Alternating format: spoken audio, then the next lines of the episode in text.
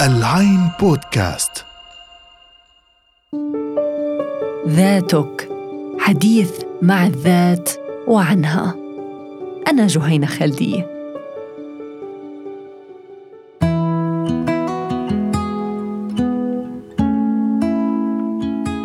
من كم يوم كنت عم بتفرج للمرة المية يمكن على الفيلم الشهير جيري ماغواير وبكل مرة بحضره بتأثر بمشهد المواجهة الأيقوني والكوت الشهير me at hello بهذا المشهد توم كروز الشخص الواثق من حاله المعتز بكبريائه اللي كله ثقة بيروح لعند رينيه زيلويجر وبيعتذر لها من كل شي بدر منه بحقها وهي سامحته سامحته بمجرد ما شافته قدام عيونها ناوي على الاعتذار.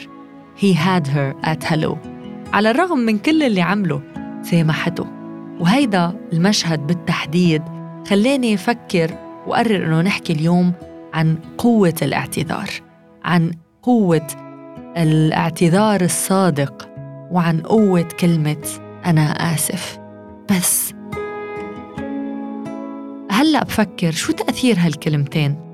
وعرفت مع الوقت إنه أنا آسف أو أنا آسفة فيها قوة جبارة ما بيقدر عليها إلا الأقوياء اللي بيقدروا إنه يتخطوا وبيقدروا إنه عن جد يعتذروا. قد إيه في ناس عايشين خلافات عائلية أو صداقات أو بالشغل اللي بطل من بعدها في صداقة أو في علاقة وفي مقاطعة لسنين ومرات بيكون السبب إنه كل طرف منهم رافض إنه يقول أنا آسف. وهيدا يمكن بذكرنا بغنية ألتون جون الشهيرة وجملته اللي بيقول فيها sorry seems to be the hardest word. ما في أصعب من كلمة آسف. طيب خلينا نسأل. فعلياً مين اللي قرر إنه الأسف أصلاً دليل ضعف علشان هيك صعب وعلشان هيك منتردد إنه نعمله؟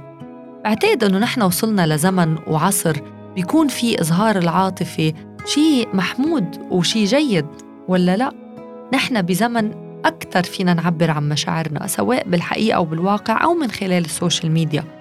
بالعكس صرت بحس إنه اعترافنا بأخطائنا والإعتذار آه صار واضح لكتير ناس إنه ما بيطلع إلا عن شخص قوي ومتزن. يمكن يكون تأثير الأفلام يمكن يكون اختلاف بالتربية يمكن يكون وعي آه يمكن ناس تعمل منا مواقف لكن الأهم إنها بتصير وصارت عم بتصير أكثر ومثل ما بيقول الرياضي ورائد الأعمال الأمريكي غريغ ليموند الأعذار الصادقة هي لمن يصنعونها وليست لمن تقال لهم. قوة الأسف قوة أنا آسف الحروف الستة الجبارين اللي ممكن يحلوا أي خلاف. هن موضوع حلقتنا اليوم من بودكاست ذاتك من العين بودكاست.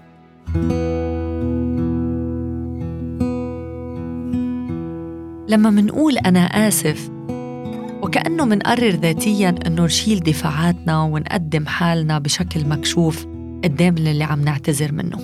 كأنه عم نعترف بذنبنا أو فعلياً نحن منعترف بذنبنا وبنفس الوقت منعبر من خلال هيدا الكلام عن الاعتراف بالرغبة ببلع الكبرياء وفخرنا بذاتنا على أمل طلب العفو. على الرغم أنه كلنا منعرف أنه الاعتذار ما بيحل بالضرورة أي صراع لكن بيهدي من نفوس. يمكن ما بيشفي أي جرح لكن بغير تفكيرنا فيه ونظرتنا إله. وكمان الاعتذار بخفف الألم. وممكن أنه يضمد أي نزيف عاطفي ممكن تسببت فيه كلمات تانية. على الأقل الاعتذار هو بداية. بداية وبادرة إنك بدك تصالح. هو جسر منبنيه لنستعيد الثقة بعد خلاف. مع العلم إنه لكتار هو كتير تقيل على اللسان طبعا لأنه مثل ما حكينا اعتذارنا معناه أولا اعترافنا بالخطأ. ومنصير تحت رحمة قبول الشخص لاعتذارنا من عدمه. وبعدين تحت رحمة اللوم على اللي عملناه سواء تقبل الاعتذار أو ما تقبله. وفي مخاطرة إنه ينرفض الاعتذار. فهيدا بكبر الموضوع أكتر بدل ما يصغره. وبتصير الإهانة منه لإلنا أقوى لأنه نحن انكشفنا قدامه وبرضه انرفضنا. مرات بنعتذر وكأننا مش عم نعتذر. شو يعني؟ مش حزورة. لكن بيكون في كلمات منقولها كأنه عم نلوم اللي بوجنا ونقول إنه أو مبررات ونقول إنه أنت قلت وأنا قلت وأنت بلشت كمان أنا رديت. اثنيناتنا غلطانين. بنصير آه، نعطي مبررات مثل هيك واهية كأنه عم نقلل حجم الأضرار. بس هيدا ما بيودي لنتيجة. ومرات حتى كلمة I'm sorry إنه أنا بعتذر إنك هيك حسيت. وكأنه مش أنت السبب بهيدا الإحساس كمان هيدا ما بيودي لنتيجة. لا بل صيغ عدم الاعتذار هيدي بتزيد الخلاف وبتقلل من فرص حل المشاكل. عالمة النفس الأمريكية كارينا شومن نشرت دراسة بال 2018 تحت عنوان Psychology of Offering an Apology وحكت فيها عن فهم العقبات أو الحواجز للاعتذار وأكدت على ثلاث أسباب بتخلي تقديم الاعتذارات الصادقة صعبة على البشر. حددتهم بقلة الاهتمام والتقدير للضحية أو للعلاقة نفسها. التصور أنه الاعتذار رح يهدد الصورة الذاتية للي عم بيقوم فيه والتصور أنه الاعتذار ما رح يقدم ويأخر وما رح يحل المشكلة. لكن لو تخطينا هالحواجز الثلاثة رح نتعلم تقريبا أنه نقول أنه نحن آسفين ورح يكون إلها أثر كبير على الشخص المجروح خاصة إذا بين قد إيه الاعتذار صادق وطالع من القلب وإنه عن جد بدك تفتح صفحة جديدة أو you want to get over المشكل اللي صار أو اللي سببته بنفسك.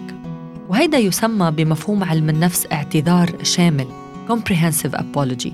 وليعتبر اعتذار شامل في خصائص معينة لازم يكون يتضمن لها مش مجرد إنك تقول ام سوري لا لازم يكون في تعبير عن الندم آه، تحمل المسؤولية عرض آه، إنه أنت رح تتغير أو آه، رح تعوض أو رح تصلح آه، اللي عملته. وممكن حتى تحكي كيف يعني الأساس الإشكال كان على سبيل المثال طريقتك الاجريسيف بالحكي على طول أناني مهمل تتجاهل الطرف الآخر. فأنت ممكن تعرض إنه أنا بوعدك أو بوعدك إني رح أتغير رح أشتغل على حالي أكثر رح أتجنب تماما إني أحكي بانفعال أو على الأقل إذا كنت منفعل إني انتبه لتصرفاتي إني ما أعبر بغضب إني ما فش خلقي فيكي.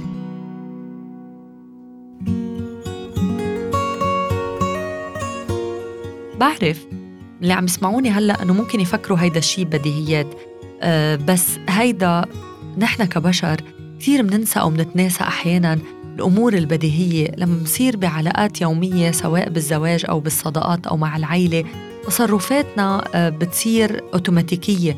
نصير أخذين على بعض بس أحياناً الطرف الآخر قد ما يكون أخذ عليك بيكون عنده قدرة على الاحتمال.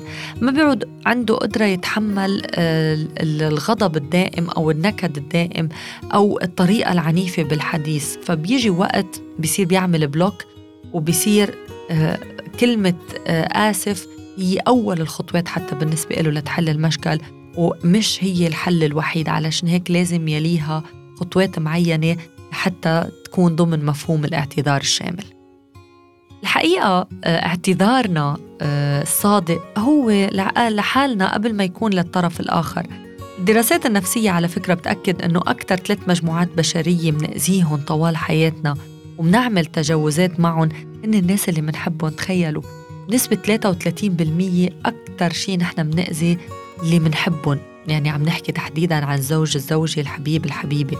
ويليهم العيلة أفراد الأسرة بنسبة 27% وأخيرا الأصدقاء بنسبة 23% للحقيقة ثلاث فئات هولي متقاربين بس تخيلوا أنت أكثر شخص بتحبه بالحياة. اللي يمكن قتلت العالم لتكون معه اللي يمكن نطرت سنين اللحظة اللي ترجعوا تلتقوا اللي ما كنت مصدق كيف بتصيروا تحت سقف واحد أو يصير أنت وياه آه، بعلاقة صادقة وجدية ويكون هو نفسه أكثر شخص أنت تأذيه وأكثر شخص منك قادر تقول له سوري. مش غريب؟ بتحس وكأنه ساعتها بيشتغل الإيجو وكأنه ساعتها بصير كبريائنا أهم من إنه نحن نعرف نتخطى لحظة الاعتذار أو نعرف نكون جاهزين للحظة الاعتذار وكأنه موضوع محرج لإلنا. بس بنفس الوقت ممكن نكون عم ندور على مخرج لحتى هيك نلملم الموضوع وإنه نعديه مثل ما بيقولوا. الحقيقة في بروسس لازم تنعمل لأنه الشخص اللي قدامك اللي أنت أذيته له عليك حق. وأنت نفسك بتكون حاسس بالذنب وعم بتحاول إنك تلاقي طريقة بس تلتف على الموضوع من دون ما تقول هالست حروف اللي حكينا عنهم.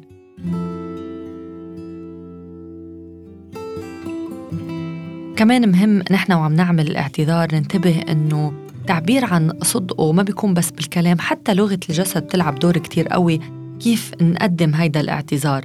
نطلع بعيون اللي مقابلنا نأكد له قديش نحن منعنيه نحضنه لو حسينا إنه ظرف مناسب ومتاح إنك تعمل هيدا الشيء هيدي الإيماءات الصغيرة عن جد يعني بالنهاية يمكن الوضع اللي عايشينه التوتر الضغط اللي عايشينه السوشيال ميديا خلتنا بلا ما نحس بعاد عن بعض. ضغوطات الشغل ممكن واحد يجي آخر النهار حرفيا يمكن يكون مش طايق بس قادر مرات بلمسة صغيرة بحضن بنظرة عيون يصلح مشكلة يعبر عن شعور ويأكد أو يحسس المقابيله أنه هو ندمان وطالب المغفرة.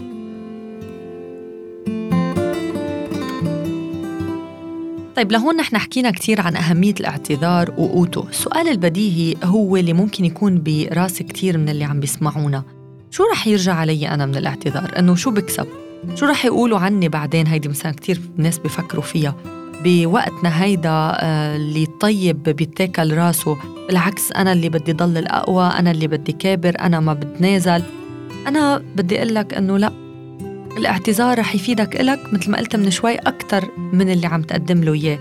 جانبك العاطفي اللي بيطلع مع الاعتذار بيقوي علاقتك بالآخر أكثر ما بيضعفها أفضل طريقة لبناء علاقة قوية وإظهار اهتمامك بمشاعر شريكك هي الاعتذار لما يصير الخطأ وهيدا اللي بخليكم تقدروا تمرقوا بأي مشكلة تالية هي باعترافكم فيها وبعدين باعتذاركم عنها. هيدا دليل قوة العلاقة. كمان مثل ما حكينا بحلقة الإحساس بالذنب الاعتذار بيريحك من ألم هيدا الإحساس اللي رح يلازمك طوال ما أنت حاسس أنك أذيت مشاعر شخص آخر. فاعتذارك للغير هو اعتذارك لنفسك. ولما بتطلب السماح من غيرك فأنت فعليا بتسامح حالك وهيدا هو جوهر كلامنا.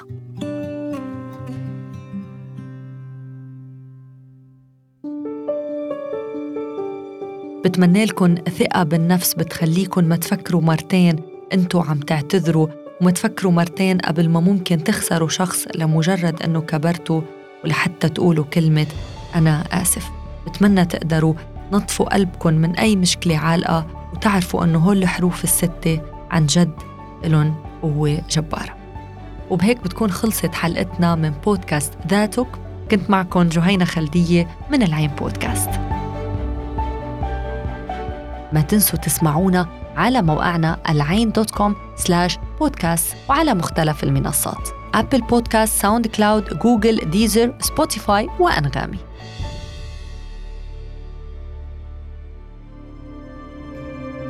العين بودكاست تسمع لترى العالم.